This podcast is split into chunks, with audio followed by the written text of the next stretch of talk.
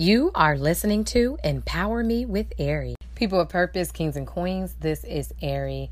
I'm on here to remind you that a perspective change can change your life. Sometimes we're looking through life through the wrong lens. Sometimes we're looking through life based off of what we have and pretty much what we see.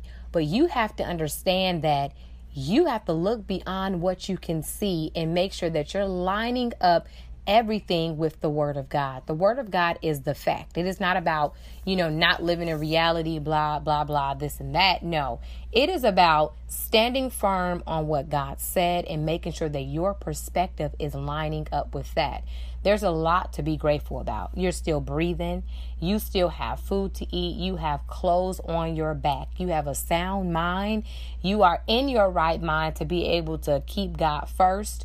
There's a lot to be grateful about, a lot to thank God about. So keep a positive attitude, keep a positive mindset, because true indeed, the sooner you have a perspective change, the sooner your life will change for the better. You guys stay encouraged and remember to renew your mind. It is the gold mine.